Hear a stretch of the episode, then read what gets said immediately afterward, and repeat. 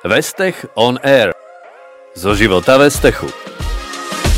Spoločnosť Vestech sa od svojho začiatku značne rozrástla, s čím súvisí aj nábor nových zamestnancov. Z pôvodných asi 10 je to dnes okolo 180 a samozrejme takéto množstvo ľudí potrebuje mať aj svojho vedúceho a svoj HR tým. A práve vedúca HR týmu bude dnešnou hostkou nášho podcastu. Vítaj, Jovka. Ďakujem pekne za privítanie.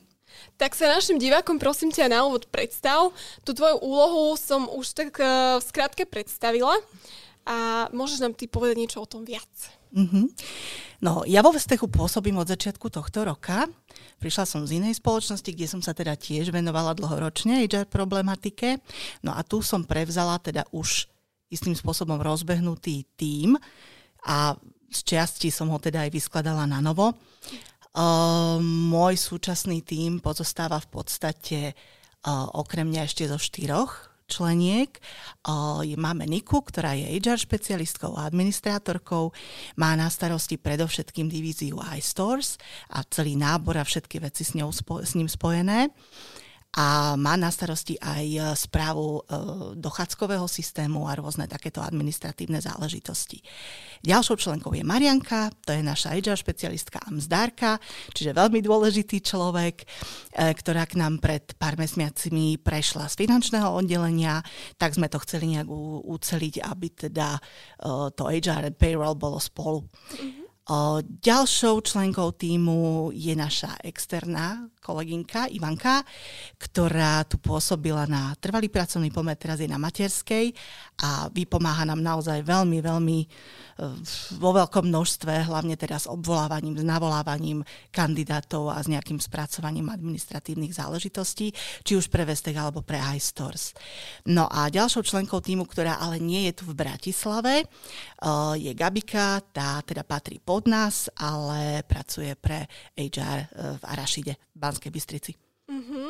No tak to je dokonca väčší tým, ako som predpokladala, o ktorom ja viem, tak som sa aspoň dozvedela niečo nové. Mm-hmm. Vždy, keď ale teba stretnem na chodbách, tak si veľmi taká usmiatá, stále veselá. To ťa tá tvoja práca tak baví? Práca ma baví, ja som v podstate HR chcela robiť vždy a celý život som robila všetko preto, aby som sa dostala teda čo najhlbšie do tejto problematiky a tak som sa nejak posúvala a podarilo sa mi teda zakotviť až tu, čo ma veľmi teší, lebo je to spoločnosť veľmi zaujímavá, s veľmi si myslím, že obrovským potenciálom, plná skvelých, úžasných, šikovných ľudí, s ktorými sa aj celkom dobre robí. Takže a dúfam, že sa ešte rozšírime od nejakých ďalších a že to bude fungovať takto. Takže áno, chcela som vždy robiť e, túto prácu a či som vysmiata, neviem, ja mám v sebe taký nejaký pocit, že ak mám aj ja nejaké trápenie, tak ľudí naokolo to nemusí zaujímať. Hej. A myslím si, že ten úsmev úplne obyčajný je asi to najjednoduchšie, čo človek môže dať. A myslím, že poteší každého. Nič nestojí, len možno krátky okamih. Určite, určite. tak vy, HR, by ste mali s vzorom predtým. áno, áno, áno, áno. Ale ja si myslím, že sa tak aj deje. Keď k nám ľudia prídu, tak si myslím, že sú vždy privítaní s úsmevom. Áno, môžem potvrdiť. no, takže ty si teda to HR aj vyštudovala originál? Nie, nie, nie, ja som vyštudovala cudzie jazyky, angličtinu, mm-hmm. francúzštinu. Čiže ako ťa ten vietor k tomu tak nejak zavial? Uh, vietor ma zavial asi tak, že som sa v podstate po piatich rokoch v školstve, učila som na strednej škole jazyky, dopočula o jednej ponuke v e, oblasti HR, na ktorú som reagovala. Podarilo sa a odvtedy idem týmto smerom. Už je to 21 rokov. No, tak si sa Takže už našla, je to dosť. Super. Áno, našla som sa.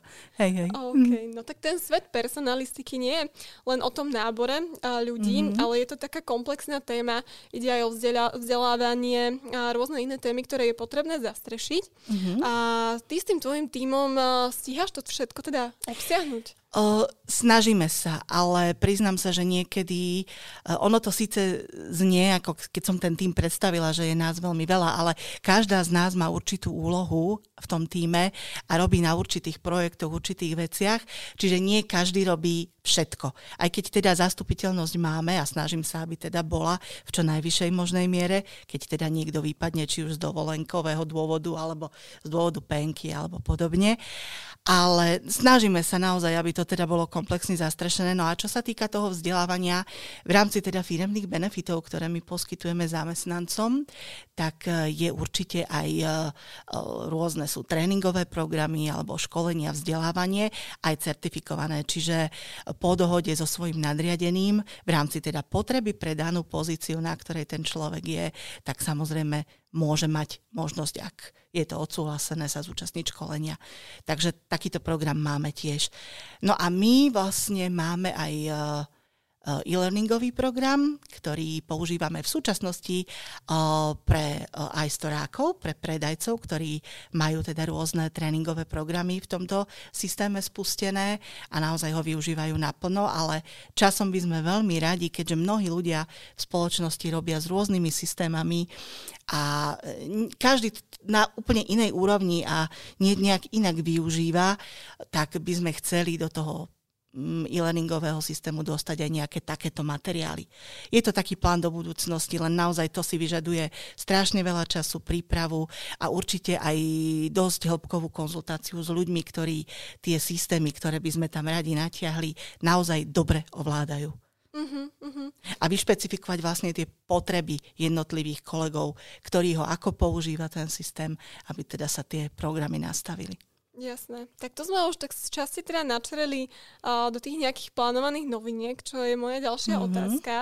A čo plánujete v tom HR? Nejaké zmeny, nejaké nové benefity na ďalší rok? Uh, Benefity sú rozpracované, ja by som ešte nechcela prezrádzať, mm-hmm. ale sú rozpracované. Už sme si aj s pánom riaditeľom prešli benefity, niektoré ešte potrebujeme vyšpecifikovať, vyšperkovať, ale myslím si, že my máme ten program benefitov celkom bohatý a obsažný, ale budeme niektoré meniť, niečo sa pridá, niečo sa možno trošku do väčšej hĺbky rozpracuje, takže je to všetko v plánovaní, momentálne na tom robím a ako náhle to bude hotové, tak bude tento benefit, benefitový program predstavený kolegom.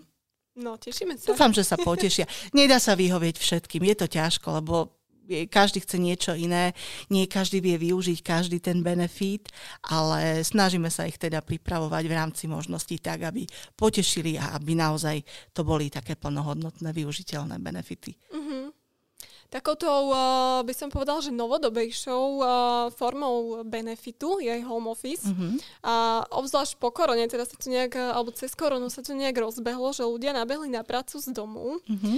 A niekde je to síce ešte také, že zatracované, inde zase naopak majú ľudia úplne že voľnú ruku v tom, koľko budú chodiť do ofisu. Mm-hmm. Aký je tvoj názor na toto?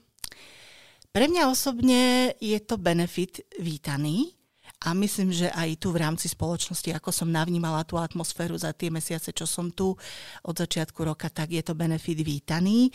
Uh, viem, že na začiatku bol trošku, sa stretával s nevôľou a možno s akousi nedôverou. A v podstate práve tá dôvera je základom práce na home office, pretože nemôžem dať zamestnancovi eh, home office, pokiaľ mu nedôverujem, že tú prácu si urobí.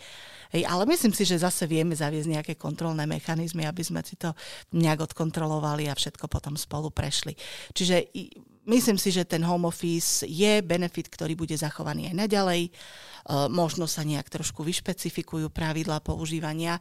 Bohužiaľ, nedá sa vyhovieť všetkým. Máme tu aj pozície, ktoré home office a tento túto formu benefitu nemôžu využívať. To sú napríklad skladníci, ktorí si tú prácu bohužiaľ nemôžu zobrať domov. Úžasní chalani, ktorých prácu si všetci nesmierne vážime a naozaj myslím si, že majú toho dosť. Takže je to, je to veľký náklad, čo oni riešia. No ale všetci ostatní, teda, ktorí majú možnosť a vytvorené podmienky, tak teda home office môžu v tej rozumnej miere využívať. Mm-hmm, no, to by bol asi celkom problém, tak naskladniť uh, do obývačky niekde všetky Určite. naše produkty, aby mohli robiť z domu. Hlavne teraz pred Vianocami. No, tak to teda, hej. A vo Vestechu my stále hľadáme nových zamestnancov, mm-hmm. bavili sme sa aj na predošlých podcastoch už o tom. A niekedy je aj problém ich nájsť. Ako by si ty zhodnotila tú situáciu momentálne na trhu? Situácia na pracovnom trhu je už roky veľmi, veľmi zlá. Šikovní ľudia mnohí odchádzajú, mnohým ľuďom sa pracovať nechce ani na tých nižších pozíciách, alebo zase naopak majú príliš vysoké ambície. Stretávam sa s tým takmer denodenne. My máme pravidelne vypísané pozície, ktoré sú otvorené k obsadeniu a naberáme priebežne na rôzne pozície. A naozaj tí ľudia, mnohí tí kandidáti, by som povedala, v tomto prípade strácajú dosť seba kritiku nie sú naozaj seba kriticky voči sebe. Ja si vážim každého jedného človeka, všetky skúsenosti, ktoré tí ľudia majú, ale naozaj mm, so skúsenosťami e, pri nejakých mm, manipulačných prácach niekde v sklade v zahraničí 10 rokov je naozaj problematické hlásiť sa na vysokú manažerskú pozíciu. Skutočne tam, tam tie znalosti, ani potrebné skills, ani nič nie je k dispozícii.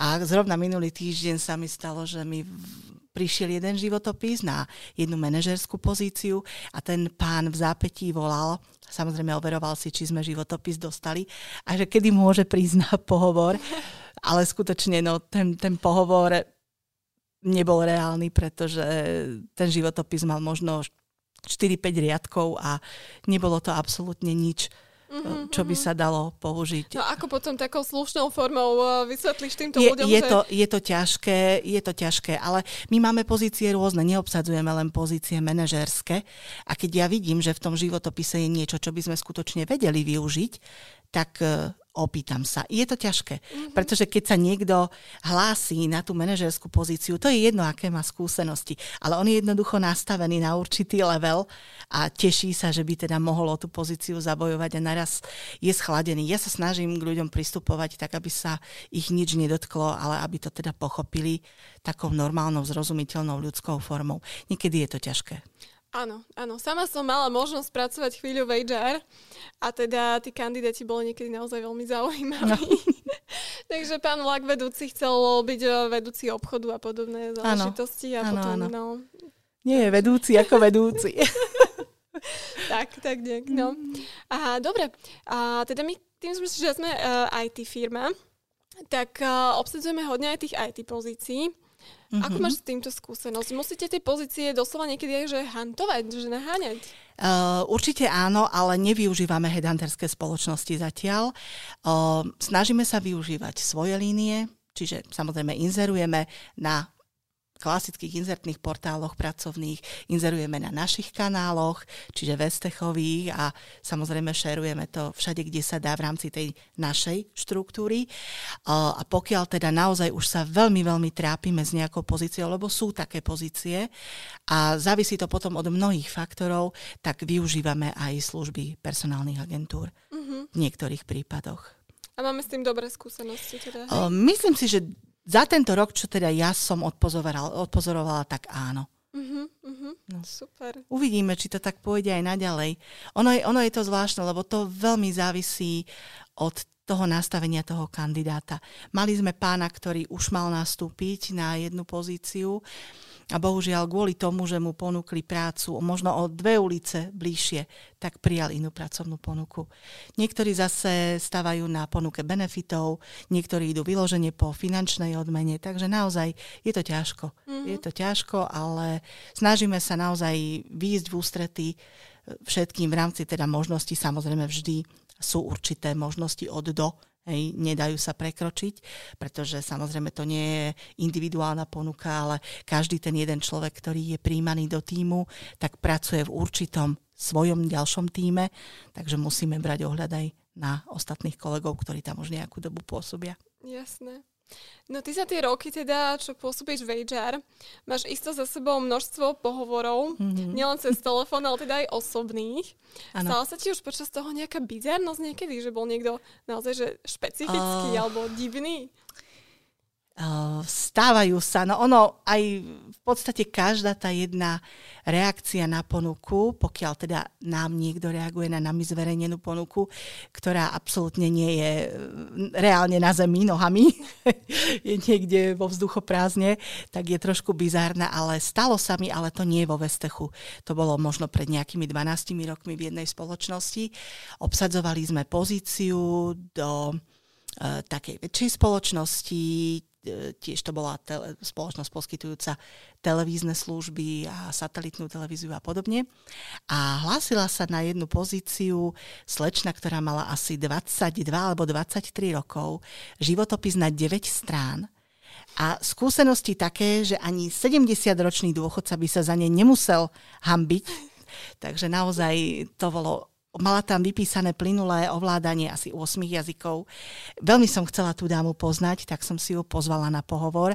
Vyskúšala som na ňu tri jazyky, ani nezaťala. Takže to naozaj neviem, čo si myslela slečna, ale no, bolo to, bolo to také komické, lebo mm. skutočne nie je reálne. Áno, ono sa to hovorí aj vo, vtip, vo vtipoch, to poznáme z vtipov, že uh, hľadáme 20-ročného s 30-ročnými skúsenostiami, ale to sa jednoducho nedá nejakým spôsobom stihnúť, naučiť sa, môže ovládať jazyky, môže byť šikovný človek, neviem ako, ale naozaj toto, čo ona mala v tom životopise, neexistuje. Tak na 9 strán to už je skôr taký elaborát. Ano, ako, ako ale zaujímavé bolo, ona to nemala rozpísané, ona to mala skôr v odrážkach, čiže tam mm-hmm. toho bolo preto toľko veľa. Keby, keby to mala rozpísané, tak je to možno na 30 strán. Mm-hmm.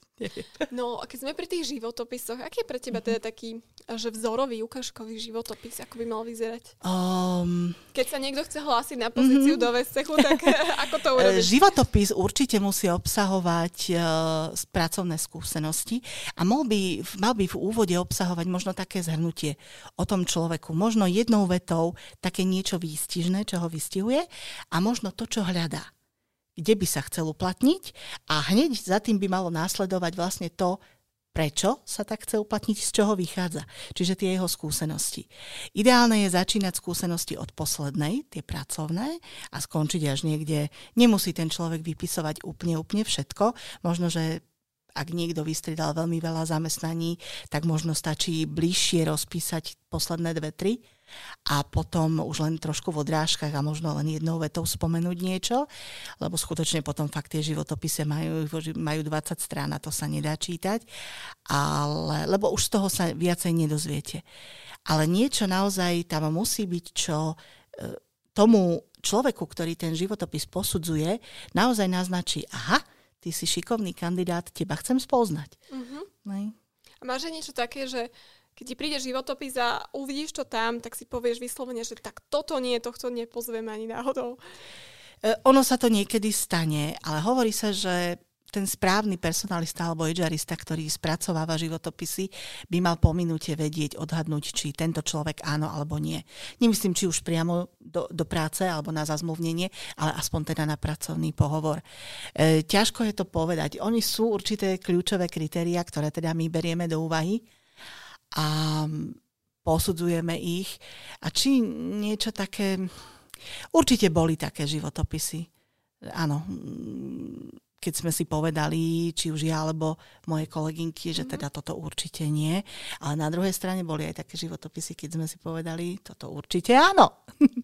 Takže je to, je to rôzne naozaj. Závisí to skutočne od toho, čo som hovorila, od tej štruktúry životopisu, od toho, čo je tam uvedené a akým spôsobom vlastne ten životopis zaujme. Veľakrát dostávame životopisy a nie sú to životopisy od mladých študákov, ktorí sa nám hlásia na brigádu alebo proste e, za predajcov na leto, ktoré majú možno jeden, dva riadky tých mm-hmm. pracovných skúseností alebo akýchkoľvek iných okrem osobných údajov. Takže a teraz čo? Volať, nevolať, odpísať, neodpísať? My prevolávame aj takých, mm-hmm. aby sme zistili. Teda. A stalo sa ti už teda, že niekto bol kvalitný, kto mal takýto životopis? Um, ja sa priznám, že asi nie. Asi nie, ale e, kolegynka, ktorá obsadzuje aj tie, mm, nepovedala by som, že nižšie pozície, ale také, ktoré nie sú, nevyžadujú nejaké vysoké odborné vzdelanie alebo 20-ročné skúsenosti, možno, možno stretla takého človeka. Mm-hmm. Treba zavolať, treba sa s tým človekom porozprávať, ako sa vyjadruje a zistí sa. Hej, keby si to mala tak nejak uh, ty retrospektívne zhodnotiť, ten tvoj výber, že človeka vieš odhadnúť teda za minútu, napríklad vo Vestechu, mm-hmm. tak uh, si spokojná s tým tvojim výberom. Uh, že, lebo ono myslím... počase uh, človek sa tak inak uh, vyprofiluje, že možno na začiatku mm-hmm. sa ti javí tak ano. a potom zase inak. Ja sa snažím na každom jednom pohovore a myslím, že dámy a páni, s ktorými som ja robila pohovor, sem do Vestechu to potvrdia, snažím sa povedať ľuďom o tej pozícii pravdu. Veľmi nerada aj ja sama mám, keď som postavená pred nejakú vec, ktorá ma prekvapí a šokuje. A preto sa snažím, teda možno, že na niečo zabudnem, niečo mi vypadne v tom návale informácií, ale snažím sa aj o tej pozícii, aj o podmienkach povedať človeku naozaj všetko, aby sa nestalo, že príde prvý deň do práce a všetko bude inak. Lebo to je zbytočná robota. Ten človek sa môže otočiť. Sú takí, ktorí dajú tomu šancu, ale môže sa otočiť a ide ďalej. Hej. Pokiaľ máte skúšobnú dobu, viete, čo vám ponúka, takže mm-hmm. to, to je veľmi, veľmi jednoduché riešenie. Takže snažím sa ja takto viesť tie pohovory. A čo sa týka nejakých skvelých, myslím si, že môjim skvelým výborom, výberom bola kolegynka priamo v mojom týme Nika, ktorá naozaj, myslím si, že od prvého momentu, ako sme sa stretli a začali sme sa rozprávať úplne normálnou, takou prirodzenou ľudskou témou, tak sme si sadli a myslím, že tá spolupráca je fajn doteraz. Mm-hmm. Dúfam, že aj ona to takto vidí, lebo ja áno. Super. Ale samozrejme aj ostatné kočky, len oni tu boli dlhšie. Hej, teraz sa bavíme o ľuďoch, ktorých som vyberala ja. Mm-hmm. Jasné. Dobre, Juka, na záver podcastov my ešte tak eh, zvykneme načrieť aj do súkromia našich, našich hostov. tak môžeme ísť na to? Tak skúsme trošku. Tak nám niečo prezrať, prosím ťa. Máš nejakú rodinu, deti, zvieratka, koníčky alebo nejakú inú zver? Ľudia, ktorí ma poznajú, vedia, že ja si veľmi úzkostlivo chránim súkromie nejak moc o tom nerozprávam. Myslím si, že preto sa to aj volá súkromie, ale samozrejme, že nejaká tá rodina je určite, je tam určite ten správny muž môjho srdca a tá najbližšia rodina, to je moja mamina a sestra. Bohužiaľ, ocka už nemáme, ale uh, toto sú tí kľúčoví ľudia, ktorí teda vždy stoja pri mne a ja pri nich a je to 100% absolútna istota vo všetkých smeroch. A mhm. dúfam, že aj dlho bude ešte. To je super. No, no a čo, keď si sa pýtala mm-hmm. na tie zvieratka, máme psíka, máme hrubosrstého jazvečíka, strašný čert a z, z hodov okolností dnes má 11 rokov, tak dúfame, že ešte dlho tu s nami bude. Je všetko najlepší čert. Volá sa Zoro. Zoro. Zoro. A ozaj je to taký Zoro pomstiteľ. Keď sa mu v niečom nevyhovie, je to krutá pomsta. Ako sa to prejavuje? Uh, mysnú nám papuče topánky. Takže no, trávička na záhrade tiež zaujímavo občas vyzerá. No a tak. Mm-hmm, zlatý. Mačičky nemajú šancu. Ale zase je to maznak prvej triedy, takže... Tak to má byť. Tak to má byť. No blíži sa ten čas uh, s rodinou, najkrajší mm-hmm. v roku.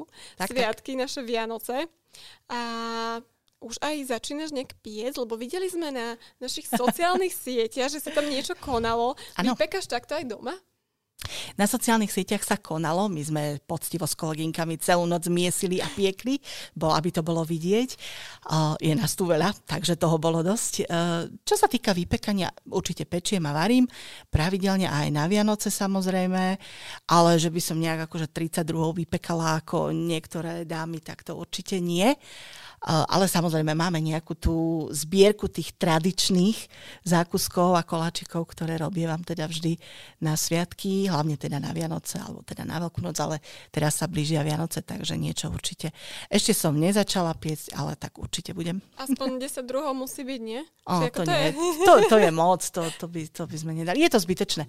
A radšej potom, keď by pochybalo, tak smerom k Silvestru by som ešte dopiekla možno mm-hmm. niečo. Tak, čerstvé. Euka, ďakujem ti veľmi pekne, že si prišla medzi nás do podcastu. Na dnes sa nám otázky minuli, ale verím, že ešte v budúcnosti možno, že sa tu opäť stretneme. Aj e, s našimi divákmi. Ďakujeme, že ste nás sledovali a vidíme sa opäť na budúce.